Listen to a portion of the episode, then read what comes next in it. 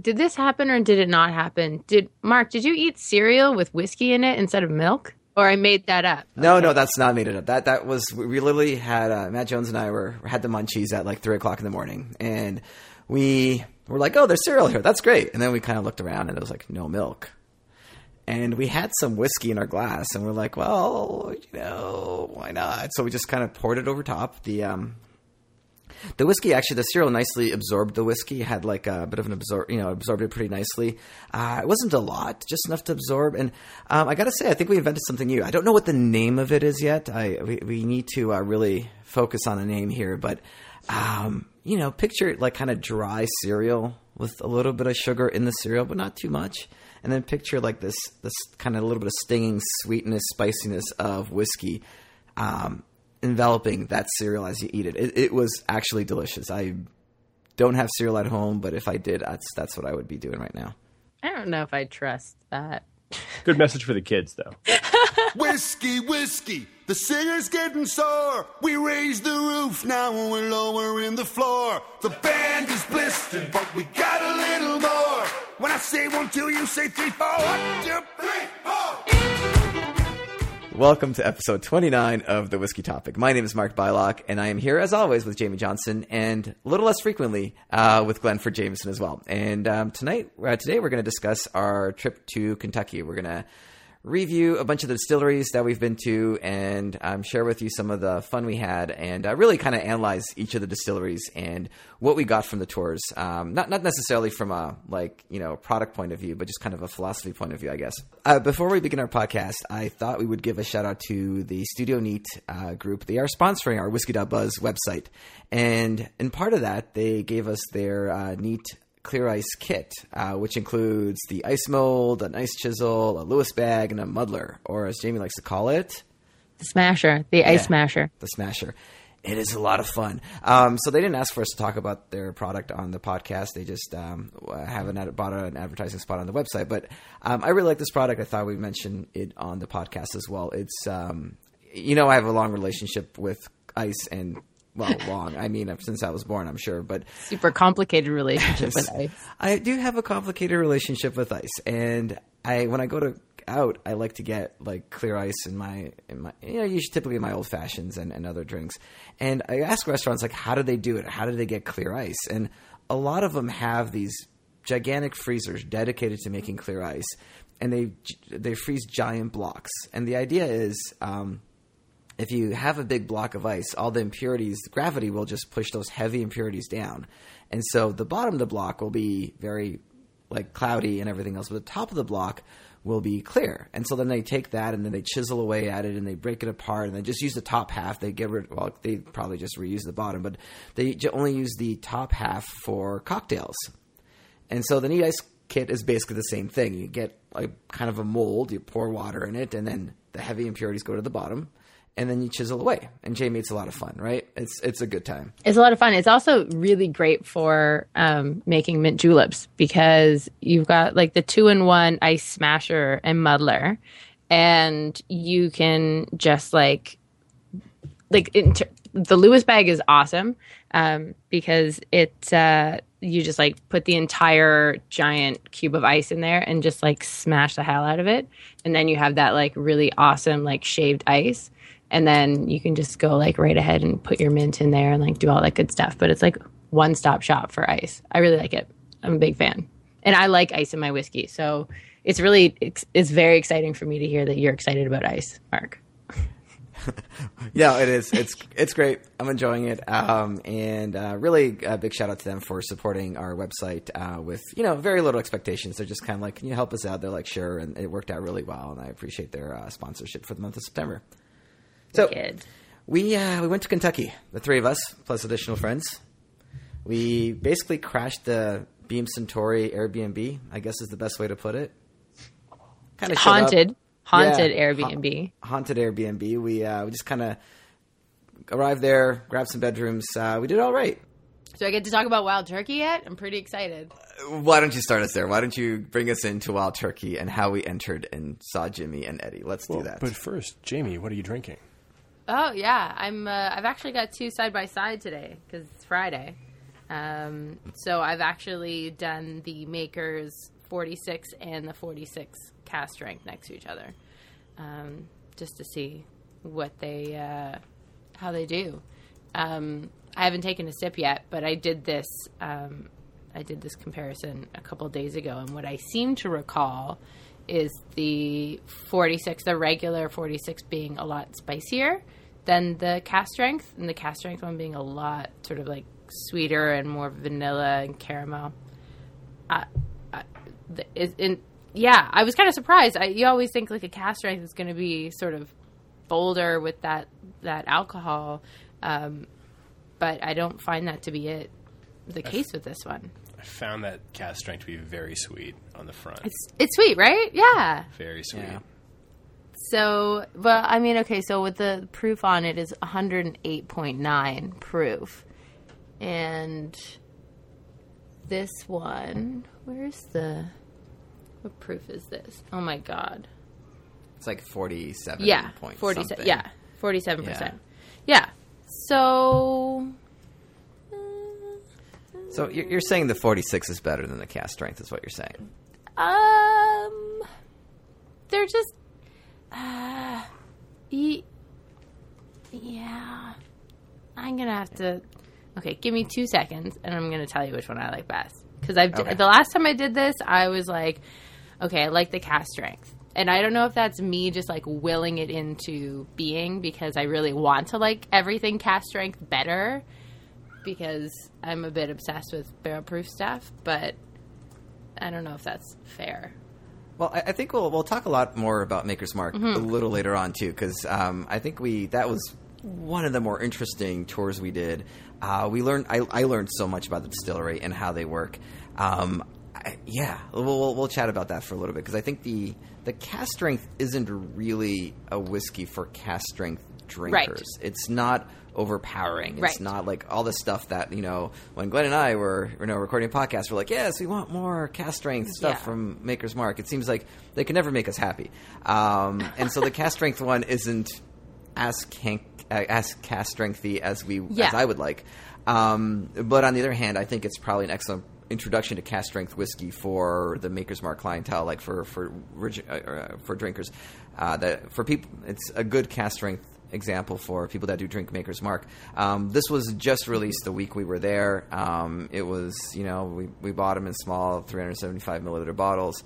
Um, it doesn't even have a label on it. It's just like you know. I kind of love that. Like, yeah, I kind of love it. Yeah, Basically, somebody hand wrote the label and they photocopied it and pasted it on bottles. it feels like you got something right out of the lab, which is kind of is kind of like appealing to me. It feels like something they, you know, they really did just take out of the barrel and just throw it in a bottle and slap a crap label on it. I kind of love that. Um, Oh, yeah. It makes you feel like you got something really special.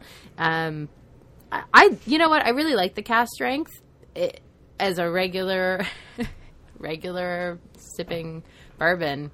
I, I don't in the category of cask strengths. It doesn't really like register, but I, don't mind the sweetness of it. I don't find it to be cloying, but I find it to to have a lot of vanilla. It's, I, it's, it's lovely. Yeah. You, you picking up any bitterness on that finish? Hmm. So my perspective on the cask strength here is that uh, really it was put together for the sole reason of of silencing everyone on the internet who's like, "No, you got to make a cask strength," uh, and that it's it's evidence that it's like we can do this, but it's really it's okay. It's not great. The forty seven or the forty six is rather is probably better. Uh, I thought watering it down sort of balanced out the finish a little bit. Interesting. Yeah, Um, yeah, there is the a bit of a bitterness bit. on that back end. Yeah, yeah, yeah. And that's funny because that's exactly what we said, at least what I said about the regular Maker's Mark cask strength. I'm like, I like it, but a little bit more water. So I, I think what we're saying is Maker's Mark regular and 46 is like the best expression of Maker's Mark in those two categories of either going for something uh, like the 46, which is spicier and oakier, or, or less so. Um, but then as we play around with the proof levels, yeah, no, I, I, I kind of agree. Um, I'm glad I bought the 46 cask strength. I'm super happy to have it and glad to sip it. Um, but yeah, mm, I don't know. What are you drinking, Mark? Um, I've got um, Elmer T. Lee. Uh, Ah. This is yeah. I, it's so hard to get. We we kind of we we. This is going to be like how we complain all the time. Where we're like, oh, we thought we could always get Elmer T. Lee in Ontario, and it just hasn't come back since like 2013. Um, but Glenn and I got a got a tip that it was um, it was around uh, about a half an hour away from where we were at Jim Beam at the time, and we literally just got in the car. Um, I, I called uh, up the store, and you know, a lady answers. I'm like, "Yeah, I hear you've got three bottles of Elmer T. Lee," and she's like, "Oh, we just got two now." And oh, well, actually, first of all, sorry. We call the store and we. I go to her. I'm like, "Oh, I hear you have you know three bottles of Elmer T. Lee," and she start. She calls across the store. She's like, "Hey, Harry." Do we have Elmer T. Lee left? And I'm like, no, like, we're half an hour away. and then, uh, and then she's like, and then she gets gets an answer back, and she's like, no, we just got two. And I'm like, well, we're half an hour away. Can you just kind of put them aside? And her response to me in perfect Kentucky charm was like, I'll put it down for a minute. Which was a very polite way of saying, I'm Hurry putting up. it down for a minute. Um, Hurry up. You should hurry. Don't don't take 45 minutes. Hurry Um, up. I love that about Kentucky. Yep. It's, it's so polite and perfect. So polite, Uh, so perfect. So we drove down. We got Elmer T. I got two bottles. Uh, Matt Jones got the second one, uh, who uh, hosted us all all uh, week. Um, and well, we basically crashed that as an Airbnb. Um, and um, and yeah, and so we we drove. Then we we were late for stuff and had to drive an hour and hour and a half to other things. It was great. It was worth it. It was completely worth it. Oh yeah, it's to- Elmer T. Is totally worth it. Oh man, I can't wait to come over and drink that. Pretty excited. Yeah, no, this is great. Uh, Glenford Jameson. Are you doing billable hours or are you drinking? I'm certainly not doing billable hours, but I'm also not drinking. So you've got me in the interstitial period between you and I driving silly cars around Toronto as you're test driving new vehicles, uh, and I'm heading to a Hindu wedding this evening. So, so yeah, I'm dry, but definitely at my desk. But uh, yeah, there you go. That's where I'm at. I've had some adrenaline this morning. I'll have some adrenaline tonight. Um, so we thought we'd do like a bit of a review, look at all the distilleries we visited, and talk about the differences in the way they make whiskey. Because you know, whiskey has pretty standard, straightforward steps on how you, how it's made. Um, you know, everybody does it the same way, and everybody seems to do everything in between completely differently. And it's a very interesting look at how their philosophies are different, and how they make whiskeys different, and how that affects their product. So I thought, uh, Jamie, do you want to take us through uh, Wild Turkey? Because I know I know you love Wild Turkey. Let's. Uh, Wild turkey is my favorite. Yay! Um, yeah. So basically, we showed up to Wild Turkey on like our first day and um, walked in, and this happened to me the last time. The last time I went to Wild Turkey, Jimmy Russell is just sitting there uh, in the like atrium of the uh, visitor center, and when we walked in, we, Eddie was standing right there, so we sort of went over and said hi, and then I was like, okay, I'd like to go over and say hi to Jimmy, and got, I got a picture with him. Um, but apparently, around that time every day, he goes and hangs out there, um, which is cool. So if you're uh, if you're ever sort of hanging around Wild Turkey around four ish, four thirty. Uh, there you go. There's your hot tip. Uh, you can probably find Jimmy Russell there, get a bottle signed or whatever, which is very cool. Um, I love that distillery. I love everything about it. I think it's a cool spot because uh, it's relatively new, uh, the visitor center and everything. Um, uh, and it's unapologetically um, industrial and sort of um, it doesn't do that down home thing that the rest of the um, distilleries have. They they don't have these sort of you know little houses and stone sort of where like everything that sort of looks like you know you sort of fell back in time.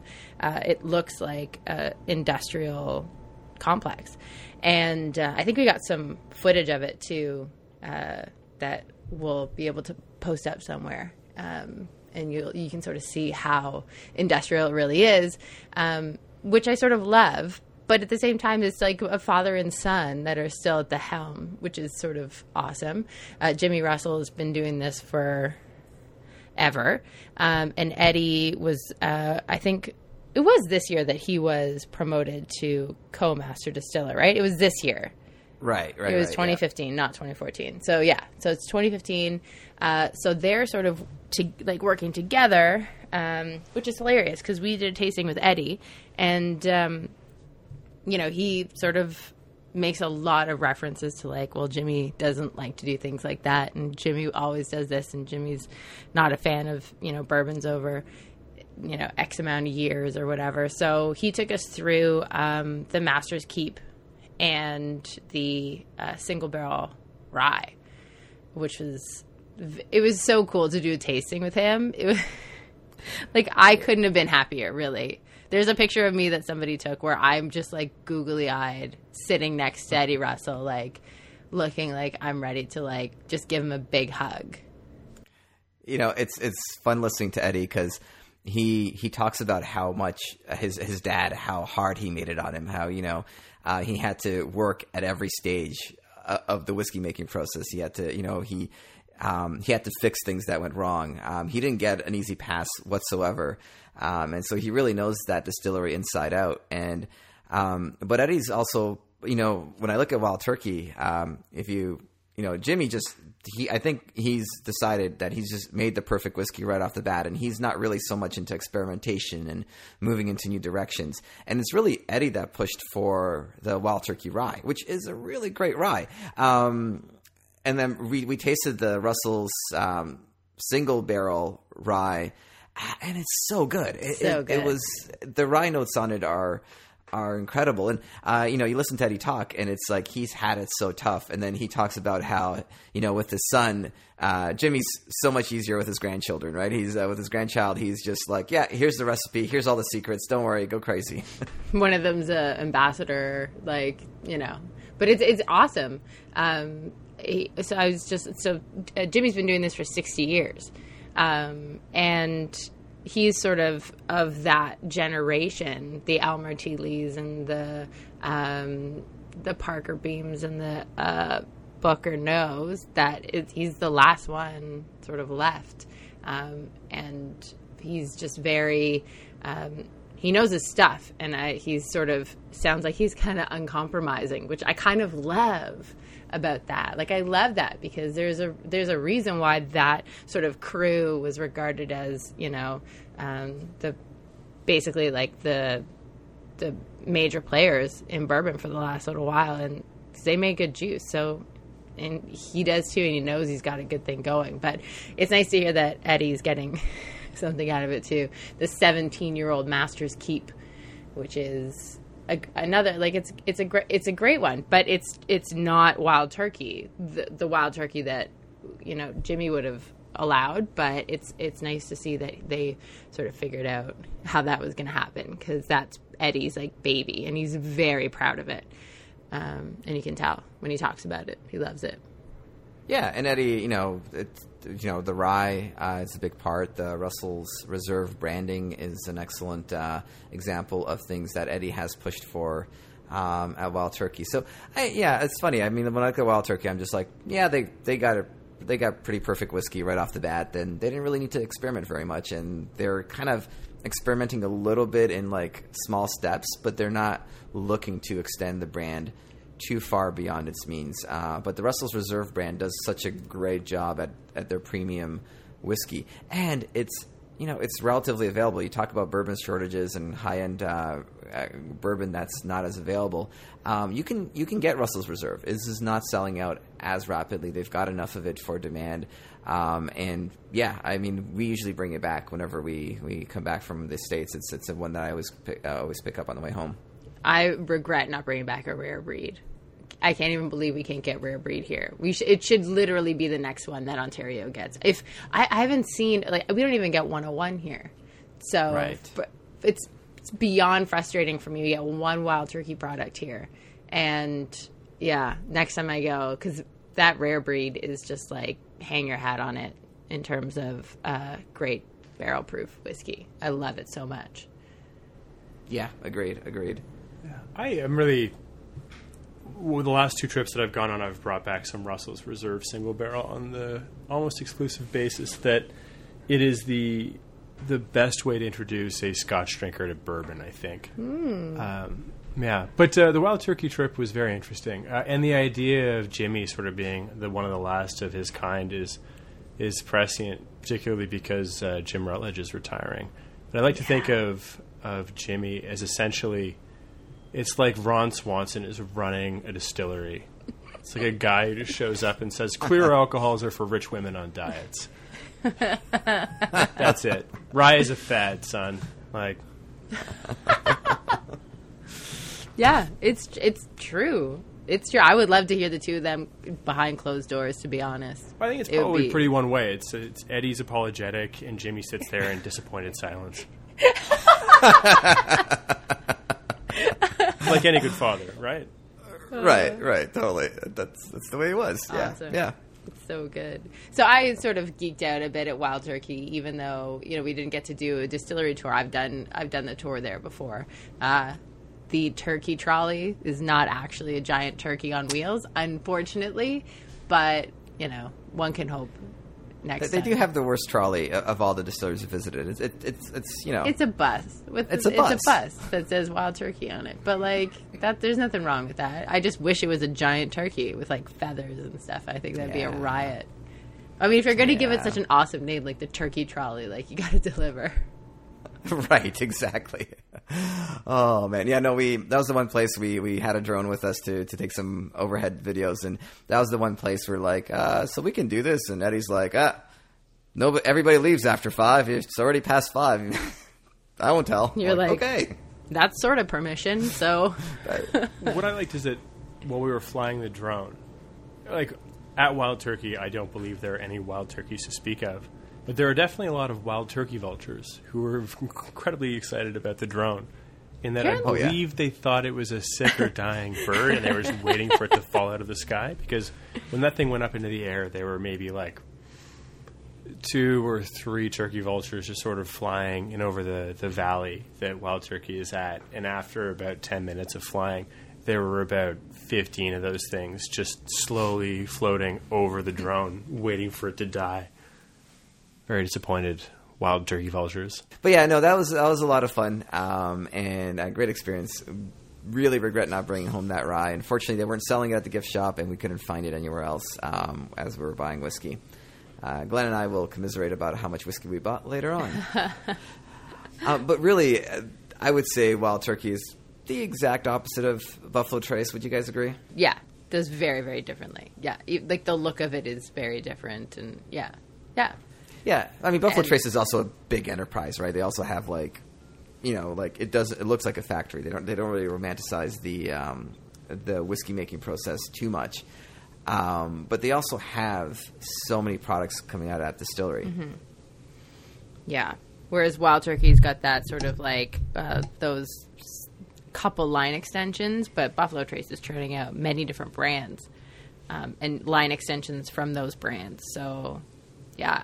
Yeah, we had the uh, uh, master blender Drew on the podcast last week, and really, he he honestly is on the search for the perfect whiskey, and um, it's the that's a different mindset, right? Jimmy's like, I got it right the first time. Well, I'm sure it wasn't the first time, but you know, I got it right now.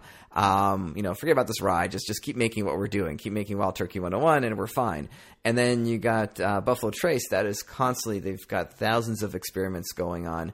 Um, one of the um, it was briefly mentioned on the podcast, but one of the weirdest uh, experiments they do is they do like coarse grain versus fi- fine grain um, uh, wheated whiskeys, um, and they basically look at the grain coarseness and the fineness and how that affects the aging process. Um, but they do, you know, hundreds and hundreds of these experiments that take five, ten, sometimes twenty years to to mature to fully understand um, as they as they mature as the whiskey matures in barrels. Um, and you talk about brand extensions; they're responsible for you know Pappy Van Winkle and Buffalo Trace Antique Collection and uh, you know, Buffalo Trace Regular and Eagle Rare. I mean, you can go on and on and on about how many different products they have. Um, and I think Drew um, said it last week where he said they're building brands. Um, they their goal is to build brands and you know put great whiskey behind those brands, um, which is the exact opposite of Wild Turkey. Wild Turkey's like we got it, we we've done it. This is great. We don't really need to build brands. They were they're kind of reluctantly doing Russell's Reserve and Rise, but uh, but yeah, it's interesting it's an interesting difference there. Uh, completely different philosophies.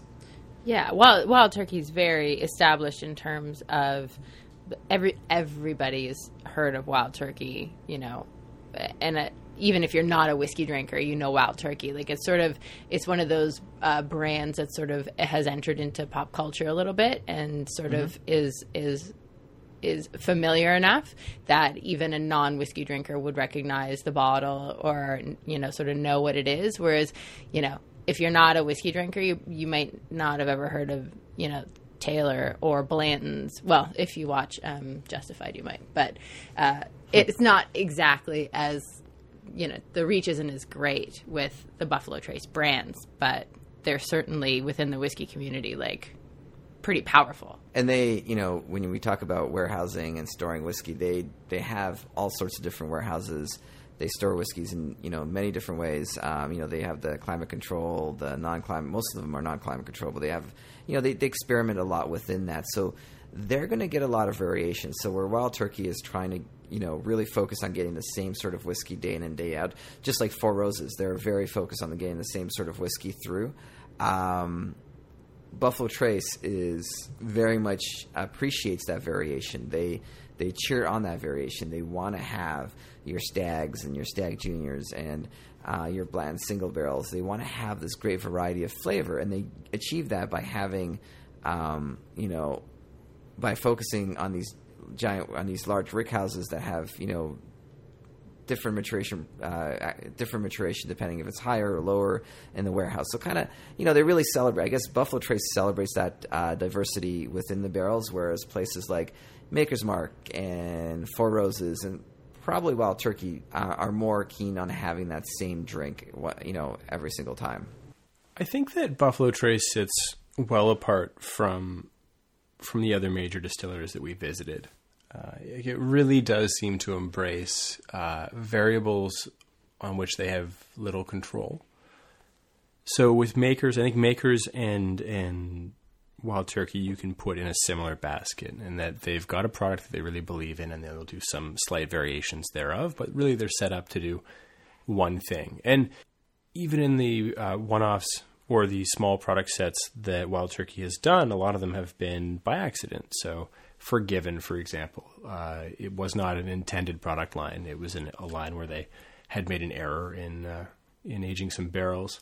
And Master's Keep also is is like them having to to move barrels into a different warehouse space, and that resulted in a different aging process and something that didn't fit into their normal uh, product uh, sort of uh, taste profile. Um, Makers fits into that, and Beam really sort of does like really something similar. I mean, they've got like an incredible like it's the world's third largest distiller, Beam Suntory, and their bourbon uh, their bourbon set is is is quite varied. But really, each barrel goes into into the rick houses with with a real intent behind what it's going to become. Buffalo Trace, I'm not sure if that's the case. Like I think that they they have a really clear idea of whether something's going in to be to be high rye or or real corn heavy bourbon or or wheated, but beyond but beyond that, I'm not sure if if they're really convinced that a certain bottle is going to be a, a special reserve sort of base level Buffalo Trace bottle, or if it's going to be uh, Pappy. Like I don't think that they know, and so so that variance means that they create different product lines that that wouldn't exist elsewhere. Like this this whole uh, aspect of opening themselves up to Mother Nature, I think is is interesting in through their warehousing and aging process. Yeah, you you get the impression that Buffalo Trace. Um, is certainly a well-intentioned company. I mean, they they're you know planning Sazerac 18s for the next 20 years, right? They they are intentioned in that way, but it's you get the impression that a lot of the innovation that they've have in flavor profile has happened through a lot of tasting and I don't know, I don't want to say accidental steps, but just like a lot of variation and experimentation and kind of understanding what works and what, doesn't work, uh, which is why they have such a such a broad. I mean, they're also a big distillery. They also do a lot of you know, um, I mean, you know, Buffalo Trace pays a lot of the whiskey bills, but they also have you know flavored vodkas and other things. So they they have a lot of that. Whereas in Wild Turkey, you're just making bourbon. Um, you know, Maker's Mark, you're just making bourbon. Uh, you know, so there's there's that aspect of it as well. But it's intention though. So at Maker's Mark, they rotate all the barrels so that they've all had essentially an equivalent point in time in most parts of a warehouse. Uh, Four Roses, they've got uh, a very consistent, sort of almost climate controlled barreling system to to control from Mother Nature. And at uh, at Wild Turkey, they're positioned on a place that sort of moderates a lot of the temperatures that you would experience uh, in a summer in Kentucky and in a winter in Kentucky. They've got a moving body of water uh, in a valley, and then that sort of moderates how how barrels experience time. Uh, in Wild Turkey, sorry, in Buffalo Trace, like they're they're in this little like like dimple of of a town of Fredericton, right? Like they're in this little almost valley uh, that probably gets hot as stink in the summertime and and gets real cold uh, in the wintertime, and the rick houses are real tall. And I think that that their variable is is weather, and I think they can't control for it. So they're surprised with what they get, but it's it's by design, like they're supposed to be. Whereas other companies, uh, they're playing with age or they're playing with yeast strain or that sort of thing. Yeah, I mean, Four Roses. I think their their secret. Uh, Four Roses. Their secret is having very small warehouses, one one floor uh, rick houses. That way, they're not seeing as much variation between the floors. Um, any other comments on Buffalo Trace before we move on to Maker's Mark? I mean, F- Freddie. Like, can we even say enough about Oh, yeah. Freddie? Like, the, you know, the the experience that he sort of gives is is is quite something else. And and uh, yeah, I uh, I was so happy to have that that time with him. And he's third generation uh, uh, who has worked there, and he's uh, you know he's basically the face which he was a riot. He was like a total riot. It was a great, it was a great time, and I think we've got some fun photos of him that we'll put up soon. But Yeah, we we've got some video. Um, yeah, Freddie is so well known that if you um, if you do a tour with Freddie, um, you know people everybody just knows. I think uh, Matt Jones uh, uh, was with us, and he he says he goes on tour with Freddie once a year. This is just the thing he does, and he learns something new every year. Um, so if you do go to Buffalo Trace and you do want to do a tour, um, see if you can get one with Freddie. Um, you you won't regret it. It'll be a great experience. yeah, for sure. Shout out to Freddie. Yeah, so Maker's Mark. Um, I learned a lot about Maker's Mark. I think we've been we've been kind of tough sometimes about Maker's Mark on the show, and I, I feel I don't know, Glenn. Do you want to put this best? Because I feel you will put this best. How do you feel about Maker's Mark? Uh, I have an odd respect for Maker's Mark now that I've spent some time there working with uh, working with their people and really sort of experiencing uh, their paradigm when it comes to making whiskey. I don't like Maker's Mark, and I don't really like tasting Maker's 46, although I think it's a fine drinking whiskey. And so historically, I've been difficult with them, uh, and I understand. And there is also the like this, like going back a couple of years now, this very public discussion they had about lowering the proof levels to to makers as opposed to raising prices, uh, which which is shocking that that was aired in public in the way that it was, and that the board fell uh, on that issue in the way that they did in public opinion uh, shifted them back onto where they should be and maintaining the proof and the recipe and, and uh, just raising the price. Uh, but yeah, for a long time, I've just had a really, really not positive sort of view of, of makers. When you go and visit makers, a few things become apparent. One, uh, it's probably the most beautiful of all of the distilleries that you can go to, or at least that I've been to. Like it's really an extraordinary, uh, extraordinary place. Uh, the people are excellent, but the the craziest thing is they are set up to do one thing. They're set up there to make Maker's Mark, and that's it. Uh, they're not set up to to offer quirky 22 year old single barrel bourbons that only have like 80 bottles in them. They're not there to sort of pop out rise or to drop new labels. It's not what they do. They do one thing and they do it very consistently. And we toured their labs there, uh, and and it was fascinating talking to them because that's that's what they do. Either through tasting or through through chemical analysis. Like they are, uh, they are bought in to making one one thing like like any innovation that they come up with will be to enable them to better produce one thing.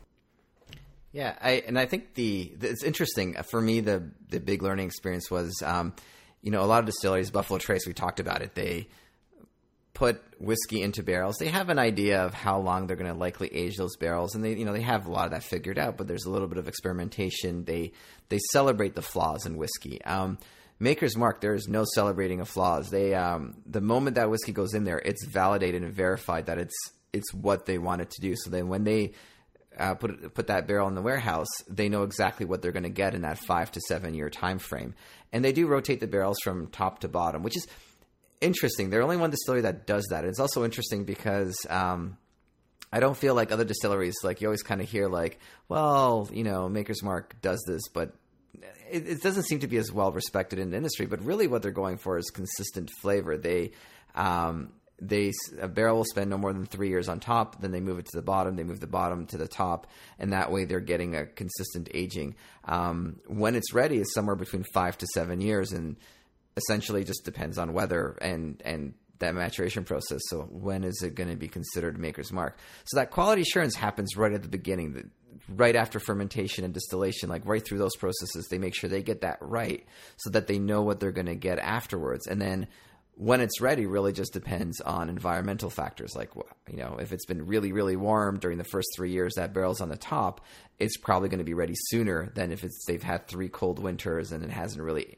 matured as quickly on on top um, and, and I even asked like because they've built new warehouses and I'm like well are these are you guys rotating those as well and they're like absolutely every single barrel gets rotated uh, from the top to the bottom, and the middle just stays the same.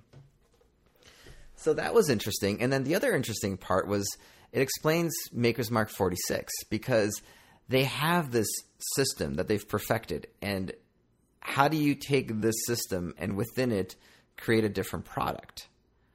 You can't. I mean, you, I mean, you can if you build a new warehouse and have a different system in place. But within the system, uh, Maker's Mark 46, what they do is they put um, these um, uh, staves inside the barrel that add all that spice and more complex flavors to to it. And when they do that, they do it within the system. So you know, at some point, they take those barrels off, put in the staves put the barrels back in, let them mature for a while longer, and then pour them out. Only during all... the winter, too, right? Like every, it's, yes. they only do it during the winter. It's so everything is so just like, just like it's highly, highly right. Like the system is very highly regulated. Yeah.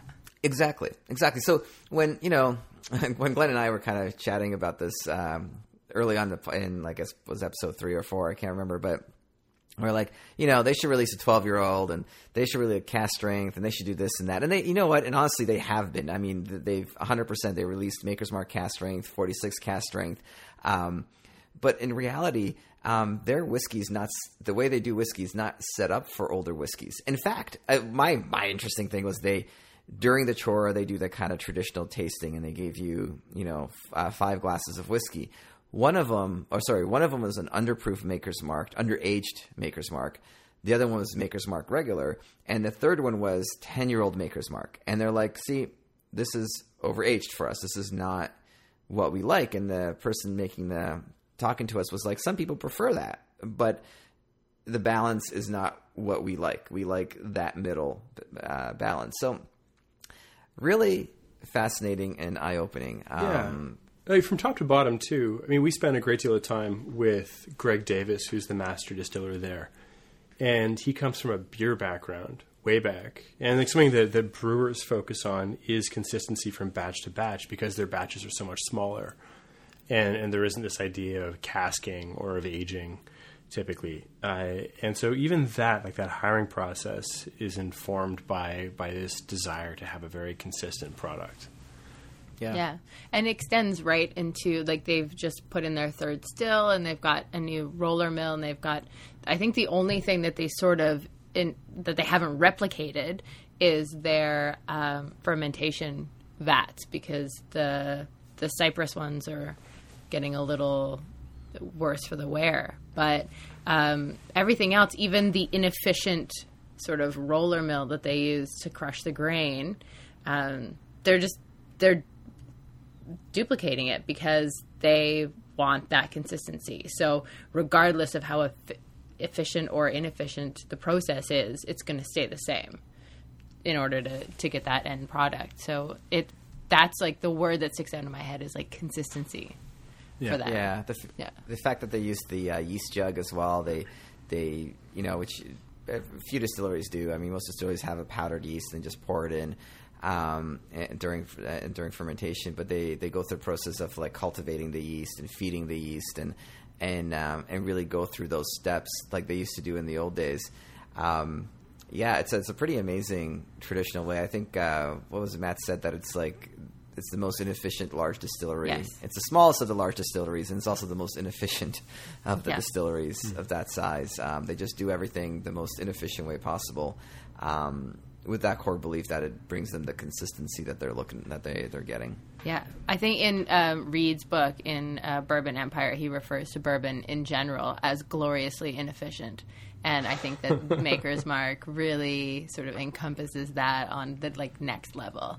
Because I mean, bourbon is very inefficient. I mean, you can do what all your stuff. You can churn out White Dog for you know every single day, just gallons and gallons of it, but that there it goes to sit and wait. So, uh, but yeah, I love that gloriously inefficient. It's so romantic. That's great. Yeah. Well, speaking of speaking of White Dog, that that whiskey off the still was friggin' incredible. um, I well, they they talk about you know Maker's Mark and you know the founder, the family really they do not like any sort of bitter flavor. So the whole goal of Maker's Mark um, from the very beginning is to remove the bitterness.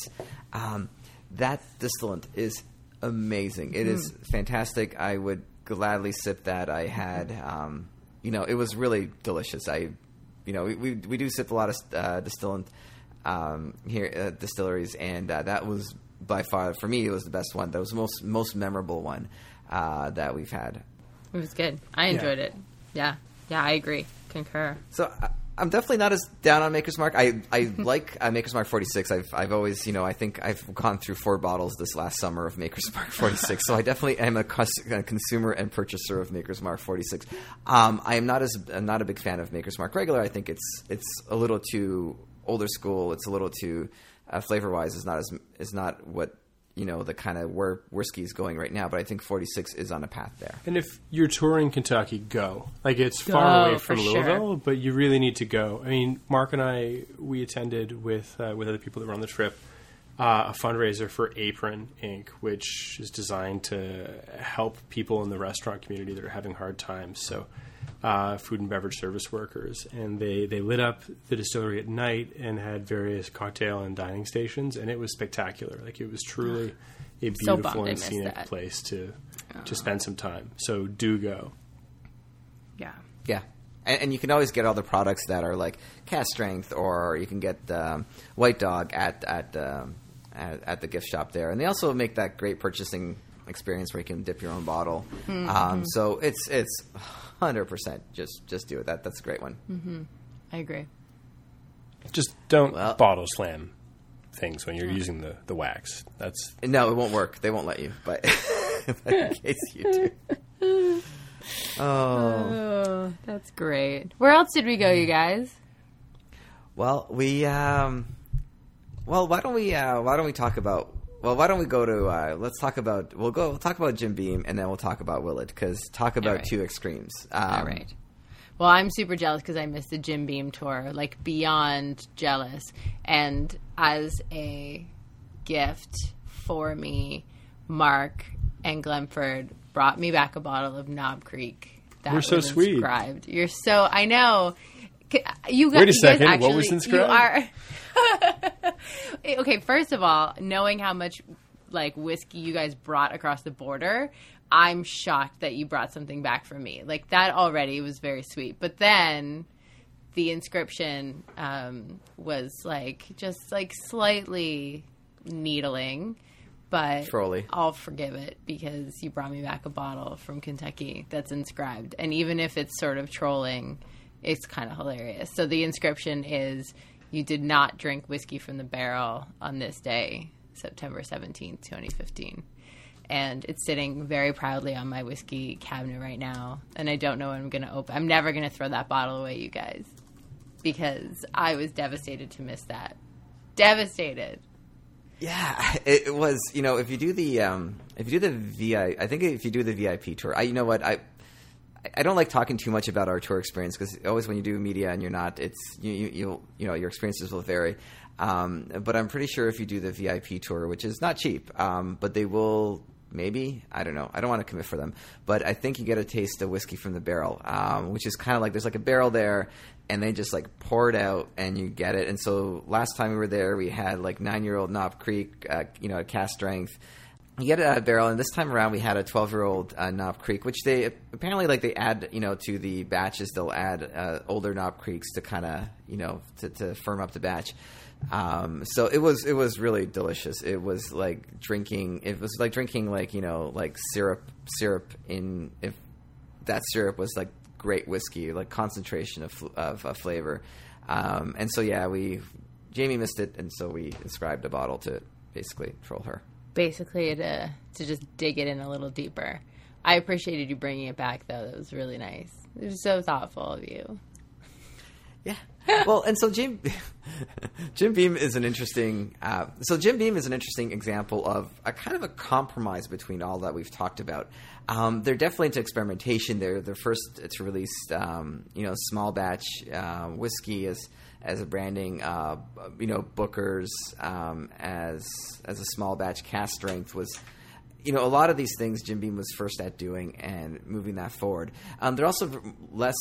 They, they also have their experiments, and you can get at the gift shop. You can buy their experimental whiskey, but they're very much like focused on the brands, and they know you know what proof level um, each brand gets barreled in, how long that that, that will be uh, barreled for. Um, so you know, one of the things that they covered is you know a lot of the different uh, small batch series, whether it's uh, Booker's or Knob Creek or uh, Baker's. Um, it really a lot of it has to depend on the proof level the whiskey goes into the barrel and how long it's aged, and that that accounts for that difference in flavor. Um, beautiful distillery. Uh, there's a lot of history there as well, um, and yeah, just like that's kind of when I think of a distillery, I'm thinking of Jim Beam. This is like multiple brands focused on that brand, brand identity, just pushing forward whiskey and just making the best whiskey they can in those in those product sets. Did you guys get to meet Fred? No, no, we were uh, we were supposed to, but I mean, Well, he's we- a busy guy. I get it. Yeah, no, we they were gonna. They said we might meet Fred, and then we we ended up not meeting him. So that was sad, but It's okay. It's all right. He was at the the the sampler, but I didn't get to meet him either. Oh no, I know. He was super Wow. elusive. Anyways, um, I haven't been to Jim Beam since they opened the new American Stillhouse. So um, now I know you guys went on that the VIP tour um, or whatever we got, what whatever special thing got happened to you guys that I don't even care about because I wasn't even there. Um, just kidding. I'm really happy for you. Um, but I recall the first time I went to Jim Beam, I was like, you know, just a regular. We, it's actually the first distillery I ever visited many, many years ago, and it kickstarted my love for whiskey. Um, and it was just sort of uh, one of those things. We were, me and my husband Trent were just like driving back from Florida, and we were like, oh, it'd be cool to go to a distillery, and we just pulled off the road, and we did a little mini tour, but they didn't actually have a, a proper tour anymore. It was just like you watched a movie and like you did this uh, tasting, and it was like very short and sweet. Um, but it sounds like they sort of expanded uh, like way beyond that now. So I'm I'm really curious to go back. I'm kind of bummed that I missed the whole thing. I think that the best thing about the Jim Beam tour is that you get to actually taste all the whiskey that they make. Um, you know, you go to like um, Buffalo Trace, and you, you basically you can buy Eagle Rare, Buffalo Trace, and uh, Buffalo Trace Cream. Um, there, at the end of the tour, they give you a couple of cards, and you can any any whiskey like any whiskey that's in, in mass sale in, in sale, so you can taste like you know small bits of like you can choose between 14 or 18 different types of whiskeys. Um, and yeah, we heard that story how they used to have you know just thousands of people do this tour where they literally, like you said, Jamie, they you go into a house and you kind of do a visual tour and then you do a tasting. Um, and now they're the as I guess it was put to us the unofficially the biggest tourist. Uh, uh, biggest uh, they do the most tours on the Buffalo uh, on the they do the most tours on the uh, Bourbon Trail. Um, and uh, yeah, they, they just have it down packed. Yeah. Um, it's great crowds. You um, you get to experience everything, and they I like that they focus on different you know the, their entire lineup. So they'll talk about Jim Beam, they'll talk about Knob Creek. They have a little experimental. It's not actually that little, but they have like a experimental fermentation distillation uh, line, a bottling line that they do just for the tour. Um, really nicely done. Um, you know, you you'll get a great experience there, and yeah, and that's the best part is you'll you'll actually you know like you actually get to taste a lot of different whiskeys at the end. That's awesome. That's very cool. Yeah, I guess I guess the only thing is you can't actually taste a lot because there's like a restriction in the county, so you That's can get to- like two yeah, ounces. That's totally Yeah. like a thing, though. That's I I mean, at Willet, it was the same thing, and we'll talk about Willet in just a moment. But it's the same sort of thing. It's it's like okay, you get this tasting, and you get to taste this one, and then you get to choose your third or whatever, and it's like you know 0.25 of an ounce, and it's. But that's the thing about Kentucky, right? Like Jack Daniels, um, in, when you do their distillery in Tennessee, like they used to be a dry county. They couldn't even give you like they couldn't. I don't even think we got a tasting on their tour. I think they might still be in a dry county. I have to find that out. But that's the thing about when you go to the South, right? You never know when you're going to end up in a dry county. Once I was Right. driving down to Florida and we ended up in a dry county, and I thought Trent was going to cry because we had been driving for like 12 hours and we just wanted to have a beer with our barbecue. And they were like, sorry, it's Sunday. We can't serve you and he was he started laughing and i was like i don't think they're kidding and he was like then he looked like he was going to burst into tears and i was like you're okay you're okay you're okay we have some beer in the trunk it'll be fine you're good. Uh, but yeah so the that's the whole thing about going to, and and i think that's it works in terms of you know there's a lot of space between distilleries and most people are driving around. So it's not actually like you're going to get trash faced at any of the distilleries because you're not getting huge pours. Like you're not getting huge samples. So um, you can be pretty comfortable driving from you know d- one distillery to another. Yeah, absolutely. Um, um, and we did miss out on the 14 year old um, single barrel tasting. Glenn and I were chasing our Elmer T. Lee, and the rest of our party didn't get to participate in that. So, see, we missed out on stuff too. Uh, you're just trying to make me feel better sh- shall we uh, share the uh, the Gary story? Yeah, we we, we learned. Um, I think we learned a valuable lesson. Uh, well, we did learn a valuable lesson when you're touring through um, any distillery. Just you know, don't have any expectations of anything you know beyond the tour, but definitely bring a flask with you because we had. Um, People that were with us, uh, friends of ours that were traveling with us, um, they got to go up to the seventh floor of one of the rick houses. And it was um, and they were they were test they were test they were testing out some of the single barrel releases, and they had one in particular that was fourteen year old um, matured whiskey. And so uh, the person leading them through kind of let them have like a taste of it from a glass, and everybody loved it. And then the guy's like, "Well, do you guys have a flask? I'll you know pour you some." And one of our friends kind of stared at him like, "No, we don't, but I can get something in the car." And so he runs down seven floors, goes all the way to the parking lot, looks into the car, and finds two containers. One is a bottle of water, and the other one's a Gatorade bottle.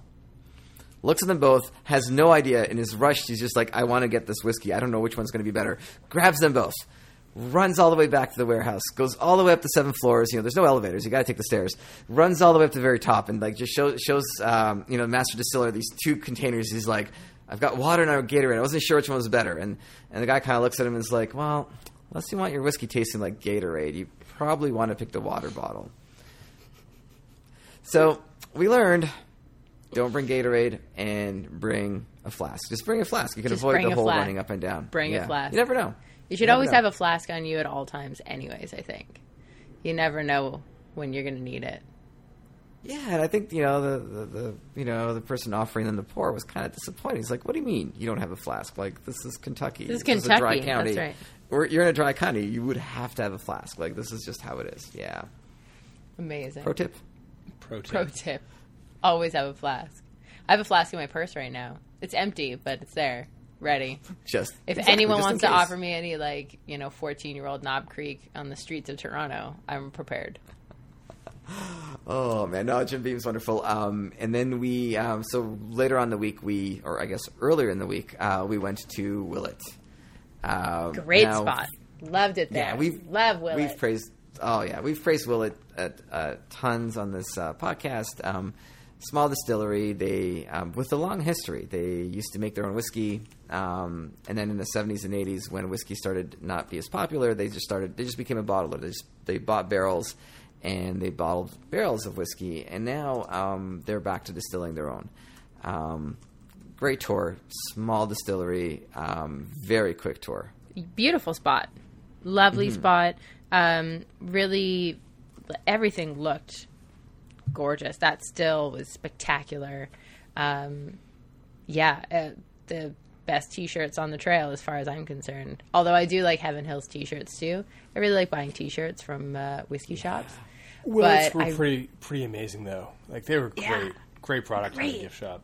great product Yeah. and uh, a great whiskeys in their gift shop. So we turned up on a release day. Weird. We had no idea. Um, and but it makes sense if you go for a bourbon festival, they sort of do plan releases around that time because they know there's going to be a lot of people around, um, sort of chomping at the bit a little bit for some of these products. And so it's not really a coincidence that there was a release at Willet the same day that we were there, or that Makers 46 was released. Really. Um, sort of around the same time that you know Bourbon Fest was going on. But it was hilarious. We were we were standing in the gift shop and we were talking to um, their master distiller Drew, and all of a sudden it was like this rush of people just came in the door. Like everyone got the same email or read the same tweet or you know some, and then all of a sudden there was lineups everywhere and uh, they had just put out a bunch of their super interesting stuff, their family reserve stuff. And I got a bottle of nine year, um, which I haven't opened yet. But Yeah. I think Glenford might have bought something too. But we're not allowed to talk about it yet. Are we? Are we allowed to talk about it, Glenn? Yeah, no, no. I Are you bought a okay? really nice bottle of whiskey. I'm really excited about it. I have not cracked it yet. And, I'm uh, really excited for you. I promised the Yeah. queen, my firstborn, uh, to get it over the border. That was something. We're, we're, we're standing in line. We actually saw a friend of the show, Kentucky Spirit, there. He chatted with us for a little while. He's wicked. He's awesome, awesome, awesome, and knows his whiskey just no- 100%. Oh, yeah. And then um, Drew, you know, Drew's telling us, he's like, oh, yeah, everybody's here to buy the 22 year old uh, wheated bourbon. And um, I'm like, oh, you know, my friends are looking to buy something, and da da da. He's like, oh, just get the 22. Like, are you sure? No, just get the 22. And um, so that just seemed like, yeah, you get the 22. And uh, we asked him, you know, why? And he's like, ah, it's 22. It's a 22 year old wheated bourbon. You do the math. There you go. Okay, that's all you need to know. Um, so it wasn't um, affordable, but yeah, no regrets when a master distiller tells you to buy something. Yeah. Particularly when you have a more expensive bottle in your hand, ready to purchase, then put that Oh. expensive bottle down and you pick up. The I other didn't realize that. Hey, so he saved you some money, actually. Yeah. Yeah. Yeah. Well, we're just gonna go. Well, with I that. mean, yeah, and I mean, so Drew, Drew's interesting. Drew does whiskey the old-fashioned way. He picks up barrel. He picks barrels at one one at a time, which you know, like Eddie Russell will do, Jimmy Russell, like a lot of a lot of people will do. Elmer T. Lee, what I'm drinking right now, same idea. They, uh, you know, Elmer T. Lee picks barrels, and and sometimes they get blended together. Sometimes get they get sold as single barrels, but. Uh, Drew pretty much, I think, has the best job in the world. He has a warehouse filled with whiskey, and he gets to taste the whiskey, and he's like, "Yeah, this is going to be Willet eight year, nine month single barrel, and this is going to be Willet nine month, nine year, three month single barrel," and that is the way he works through. And I mean, I just, I think he's got the best job in the world, really. Yeah, he totally does. And he loves it. And he's born into a family that makes whiskey. So he pretty much nailed it. I think he's kind of winning at life. His Instagram is do- balling. It's amazing. I know. He's a fan I of know. vintage watches. I know. I Uh, noticed we- that. He's awesome. We should note though, if you do the tour and you meet Terry, um, Terry's just that's Terry. Scary. Terry's Instagram personally. is amazing though. He's so smiley. And like He- are you kidding me? He smiles. I his sent you Instagram I think I sent you the link to his Instagram. He's like oh. totally the most lovely looking man. He, maybe we just caught him on an off day. He just didn't like us because we were being obnoxious. We were like, "What's up, Terry? Hey, man!" And he's just like, "All right, that's enough. Stop." not Hashtag funny. Team Terry. Maybe no. Team Drew all the way. Poor Dixon. I, you know, it was it was such a crazy, awesome trip. I cannot say enough about how lucky I felt to be there and the the events that we got to go to. I was really bummed to miss out that Makers um, fundraiser because you guys said it, it was pretty awesome and the Jim Beam tour. But even in the sort of four days that I was there, I felt like at one point uh, on my Facebook, my friends were like, "What happened? Like, did you did you stumble into your version of heaven? Because we did we did this incredible." bourbon and bluegrass like musical whiskey tasting and history lesson which i was like so amped about no like honestly like no one could have caught me i was so happy to be there i was like front row like front of the table big crazy smile on my face because if there's anything i love it is musical well i love musicals but bluegrass specifically and whiskey tasting all in once like it's like that concert was made just for me it was great Yeah, that that featured uh, Bernie Lubbers from uh, Whiskey Professor. He um, he basically told the story of whiskey uh, through bluegrass with um, with like with a, a band. and with the tasting like come on With the tasting. it was Oh, so amazing. it was so cool. I love that so much honestly. I was super super excited to be there. Um, and then to do the all-star sampler which was basically every master distiller behind their booth pouring you know their product which is unbelievable like totally Yeah. unbelievable and super well organized um and not i i don't remember who we were talking about this earlier but it wasn't oversold you could just walk up to a table and get a pour of whatever you wanted and chit chat with oh jimmy russell and um or eddie and i got my picture taken with all of them um yeah, it was so much fun. It was so much fun. Glenn also had a really awesome strategy for eating food. He would just run into the middle of the line and grab food in his hand and then run away. I like to think it was a little like more that at all. nuanced than that, but yeah, no, it was, Uh, it was fed. mostly like, what lineup? And then you grabbed a bunch of food and then walked away. and, and brought plates full of food. Um, yeah, no, that was great. And then we did. It was wicked. And then they we did the um, the I don't even know what it was. I don't know. Matt brought us somewhere, and it was uh, this old restaurant, and like it seemed like to be the official after party uh, where we we hung out with everybody, Mark, ate some more Mark, food. We sat down and we had dinner with the master distiller at Maker's Mark and his and lovely Heaven wife Hill. Yeah. Lovely wife. Lovely wife. She was a delight. in uh, Yeah. in Bardstown. It was great. Yeah. Oh, it was so great. So many great memories. And the master Um, distiller of Heaven Hill was there too. Yeah, Yeah. Yeah, Craig Beam. He was wicked. I had a really good conversation with him. I have his business card now. I feel like kind of a hot shot.